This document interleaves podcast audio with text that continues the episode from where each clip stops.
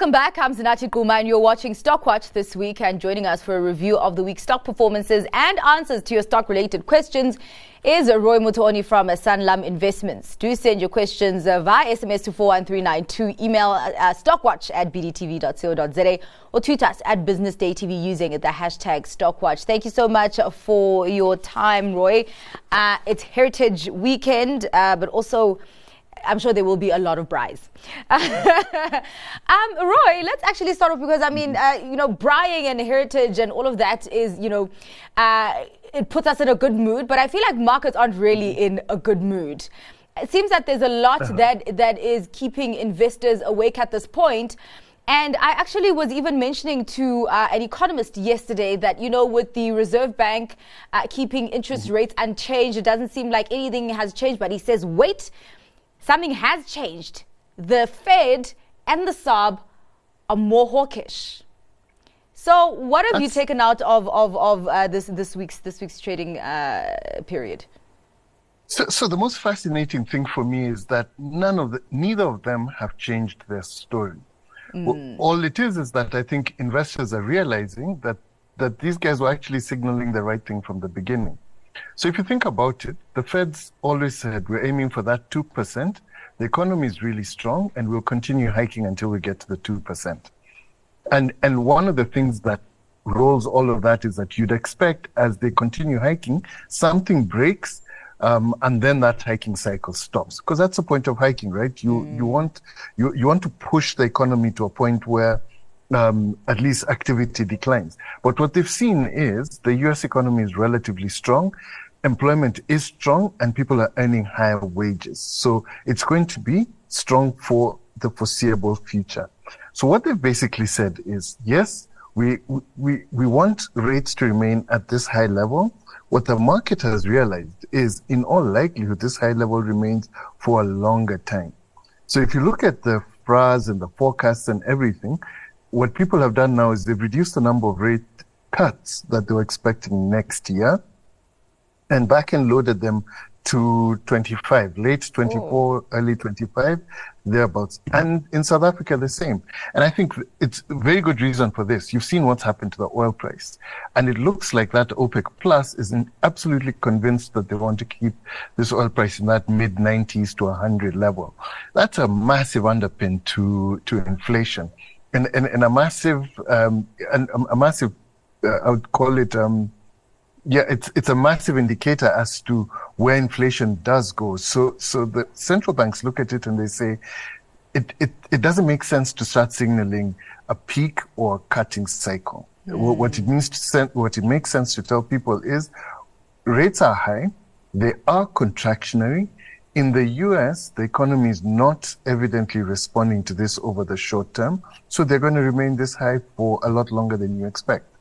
Yeah. Talking about that oil price, because I mean, we hadn't really spoken about these kinds of uh, $100 barrel levels in quite a mm-hmm. while, because it seemed that the oil price, as much as uh, Saudi Arabia and OPEC had tried to cut production, mm-hmm. that uh, oil price was just remaining steady between 70 and 80, 85 uh, dollars a barrel. Mm-hmm. But now we're actually talking about 100, and I'm sure very soon we're going to start getting forecasts for 120 with the oil, the oil price this elevated, mm-hmm. is it now the time to go into your players like Sasol? Well, Sasol hasn't moved despite the oil price moving all this way. And I suppose that's a reflection of what's happening in the chemicals market. But I think mm. just focusing on that oil price, um, oil is always a balance between supply and demand. And, and if there's an expectation of higher demand and supply is largely fixed, then prices tend to rise. And I think what you've seen up until now was the expectation that demand wouldn't rise so aggressively because China is coming up very slowly and there was this much telegraph recession in the US. But the US is not slowing down and China is recovering slowly. So, so the demand side of that equation is up, but the supply side is remaining stickily down. The, the, the, the Saudis are keeping out about a million barrels out of the market, and that's keeping supply quite tight. Mm. So, so that's the underpin. And for them, for the prices to come down, they would need to release that million barrels. But they've got lots of stuff they want to do with their own budgets and everything, which has to be funded purely by oil. So the likelihood that you see that happening, I think, is quite low. So this is something we're going to have to get used to, unless, of course, that much telegraphed um, recession does come in, demand falls through the bottom, um, and then and then the price comes down. Mm. So if you want exposure to oil, maybe Sasol not the best way to go about it. Maybe more offshore players. Mm-hmm it feels it feels more directly the offshore players, but yeah. there's an additional dynamic that I think that's quite important to to look at here, and that is the lack of refinery capacity. Um, d- through COVID, a lot of old refineries were shut down and they never came back. So the ability to produce diesel out of crude has diminished considerably across the board. And Russia as well says they don't want to export more refined um, refined um, diesel, so to speak. And, and that's an underpin on the retail price. So for us, it, it's going to come to bite us in a number of ways. Food inflation, because that diesel goes into agriculture mm. and into transport as well. Um, so, so the food inflation rises, aggregate inflation rises as well. So that gives us a bit of a fix. So what you really want, um, rather than saying I'm playing the oil price or anything, is to play people who have pricing power um, who are pretty dominant in their industries who can pass these things on or manage it from an efficiency perspective. And I think that's the cycle that we're going to go through over the short to medium term. Ah, yeah, that really paints a worrying picture on inflation because I mean we had seen uh, those food uh, that food inflation going down, so it's going to be quite interesting to see uh, the dynamics mm-hmm. that play out there in the next couple of months. Let's go to a very technical question, and that is on uh, Richemont SA options. Uh, so the okay, so let me read out what the viewer has sent, mm-hmm. and then I'll read out the question as well. So uh, it's on an option, a Richemont option. So the major- the maturity date is November the twenty third. Uh, the price is 6.7 Swiss franc. 67 warrant receipts can buy one Richemont. The exercise oh. price of a warrant receipt is 0.67 Swiss franc, converted into rand at Swiss franc exchange rate at maturity. It is a European call option. If Richemont's uh, share price is below uh, 6.7 Swiss franc on expiry date in November 23, then it is worthless. Um, so the question is the option expires in November 2023. How do I exercise the option or how do I get the shares? Very technical. I'm not the expert. so I'll, I'll, I'll, give I'll give the listener um, the, the, the, viewer a little bit of background. So these were listed a couple of years ago, around yeah. the time of the of the crisis, um, and that was Rupert's way of saying, "I want to reward loyal holders." Um, and and they were listed on the stock exchange. They did very well. They went sideways, are quite volatile, because as he says, they're call options with a single exercise date. Now, that single exercise date has come and that's November this year. And you have to compare, so you haven't paid the premium um, because the shares were awarded to you as a shareholder. Um, the documentation and everything, I think, will be sent out pretty shortly um, that clarifies exactly how to exercise and all of that. So I won't get into that detail, but he's absolutely right. It's a European call option. After exercise date, that's the end of that instrument. If it's in the money, then you've done well um, you, you, you've done well and the intrinsic value will be realized and you'll be able to pay up to, you, you'll pay the, the exercise price and get your Richemont shares. If it doesn't, the thing walks away and it was, it was what it is. One thing you can do is you can still sell these options in the market for whatever price if you don't want to take the chance. You have to have a view as to how close that price, the Richemont price on that date will be to the exercise price. I think that's that that would be a broad way of thinking about that. Ah, all right, and uh, I'm sure the viewer got a little bit of clarity on that. Uh, let's go on to transaction capital. Uh, the question is, what's your view on transaction capital? Um, at first, Roy, it seemed like quite a polarizing stock. Now I, I, I just feel like the sentiment is more negative, and I'm wondering if it's just retail investors that are in that stock right now. Well, the thing is, there's been a lot of bad news. Um, the, there was the whole fear about the director selling in December, the trading update, the stories about SA taxis, and now that the CEO has left, So, so, so you haven't seen anything positive come out, and the trading update comes out and it's worse than it was expected, yeah. than was than was previously guided. So there's a lot of negative news around it, and people worry. And this is the problem with stocks that have a lot of leverage in them, um, because you have really no fallback. There's all of that debt. It's not clear I mean, they've made it very clear that there are no cross guarantees and everything. But I assure you, when there's this much negativity around a stock, it's very difficult. You need you, you need the market to get um, a lot of solid points, solid updates for people's confidence to come back. Mm-hmm. The doubts are there.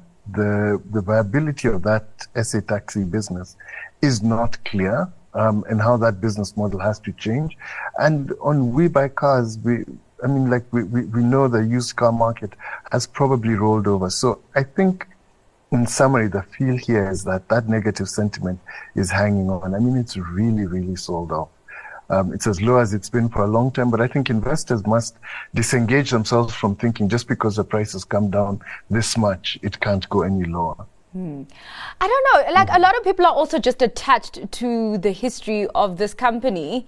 Um, uh-huh. I mean, just the fact that it was basically built on this taxi business, but now it's that business mm-hmm. that's suffering the most, and some are worried that mm-hmm. it might take away now from these other mm-hmm. Viable businesses that they're running. I mean, just the fact that the core is under so much trouble, does that not instill a lot of worry? And also, would there be an option to kind of separate SA Taxi from the other businesses? Well, the thing is, there's a loss of confidence in the business yeah. and management, without a doubt, and they have their work cut out to build to build this back.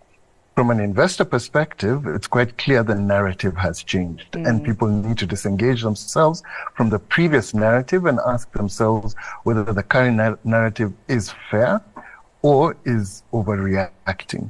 So far, it looks like the votes say that um, it is fair, and that's why the share price has been coming down. The astute investor will do a bit of work and and really kick the tires, pardon the pun, mm. um, to see to see just how far down it can go. But the management has a lot of work here in terms of winning back investor confidence. Um, and, and I think, well, I guess the change in CEO and all of that is part of that process. Mm, all right. Well, we will see mm. what they turn out uh, for the next couple of months. Um, there's a, an interesting one here. Is it a good time to buy Copper 360? Uh, it's quite interesting, uh, Roy, that mm-hmm. all the investors are very bullish on copper, but mm-hmm. you guys haven't really paid much attention to Copper 360 that listed on the JSE, I think, in the first quarter of this year. What is the problem? No, uh, look, this is one of those narratives and narrative stocks. So I know nothing about Copper 360, and, and, and, and you're right. Maybe it's maybe, maybe it's worth doing a little bit of work on this. But again, I keep cautioning investors: narratives are not everything. You mm. need to mm. kick the tires. You need to understand the numbers. You need to know what the story is. Don't, don't just see copper doing really well from uh, renewables and everything and say this is the exposure ask yourself really what are you actually buying buying into and and on that basis make an informed decision uh, but, but, like i said i mm. that's this is that's not my world well i mean just with copper would you be going for mm-hmm. a miner that just has copper or would you be going for uh, copper but that is within a complex mm-hmm. of diversification with other metals? So, so, copper has always been an indicator of growing investment, um, growing industrialization, uh, and now it's it's a big player in in renewable in, in, in the whole just transition and all of that. So that's what makes it incredibly um, attractive to investors. The fact that there's not enough, that the price has to reset and everything. But very similar to the the, the, the platinum group metals, you, you really have to have done your work to commit yourself to an entry point, to an entry price. Um, most investors would rather invest through uh, a diversified miner that has a variety of others that allows you to play, to have multiple bites at the cherry. So you could have coal for energy, copper for the transition, or something like that, and, and PGMs and everything. That's probably the safer way um, for those who know, for those who understand that copper market really well, um, then they, they, they would have an edge in deciding when to go in and when to go out. But I think for the average investor, for you and I, if it's resources you're looking for, look for a more diversified play and hope that the cycle doesn't hit all those commodities equally as hard. Ah, all right. Uh, Roy, I don't know if you uh, watched this stock, uh, small one. Mm-hmm. if I remember correctly, it was unbundled from PSG. CA Sales, yes. Uh, FM, FMCG uh, distributor. Do you look at it? Um, vaguely. Um, yeah. What, what, what, so, what's so yeah, question? so is, is CA Sales a stock to watch? a stock to watch for sure. Um, I think the, the, the, the, management team that started this business was well proven when they ran a separate business that did exactly the same thing in the old Imperial Group. So I think when their lockups ended up, they came out and, and PSG funded them to start this this business.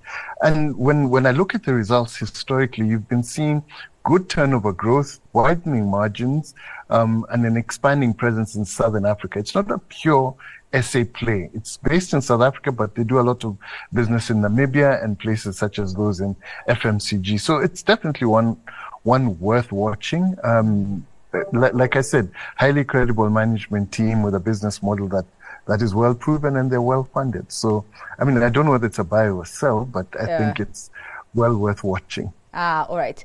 Uh, Roy, I'm going to mm-hmm. ask you about a rugby pick. There was a viewer who asked us politely uh, to ask the guest uh-huh. for your Rugby World Cup winner picks for the upcoming matches during that particular week. Uh, and since it's a Friday and you're wearing your Bokke jersey, I'm going to ask you about that. But first, let's get to your stock pick for today. My stock pick for today is Bidvest. Um, so, so Bidvest has this reputation of being a barometer of the South African economy. But one of the things that we've seen in recent results is they're nicely positioned within the economy to capture those parts that are failing for other people. So the ports, um, they're also in renewable energy and a variety of all those others. They've also expanded their footprint outside and recently they announced um, an expansion of the Australian business. The European business is doing pretty well as well as the UK. So it's a nice balance between the growing areas of SA Inc. and a diversifier externally. It's much more expensive than your average SA Inc. stock, but there's a reason for that. The diversification, the solid balance sheet, and this very strong um, strategic focus on global growing globally, I think will stand them in good stead. And also a very solid management team that that, that, that tends to win more than they lose. So that that would be my stock pick for today. Ah, all right. And your rugby pick for today. no, the Bokke, always. Absolutely love it. Very, very patriotic of you. Thank you so much for your time and for your analysis today, Roy. Appreciate it. That was Roy Mutooni from Sanlam Investments.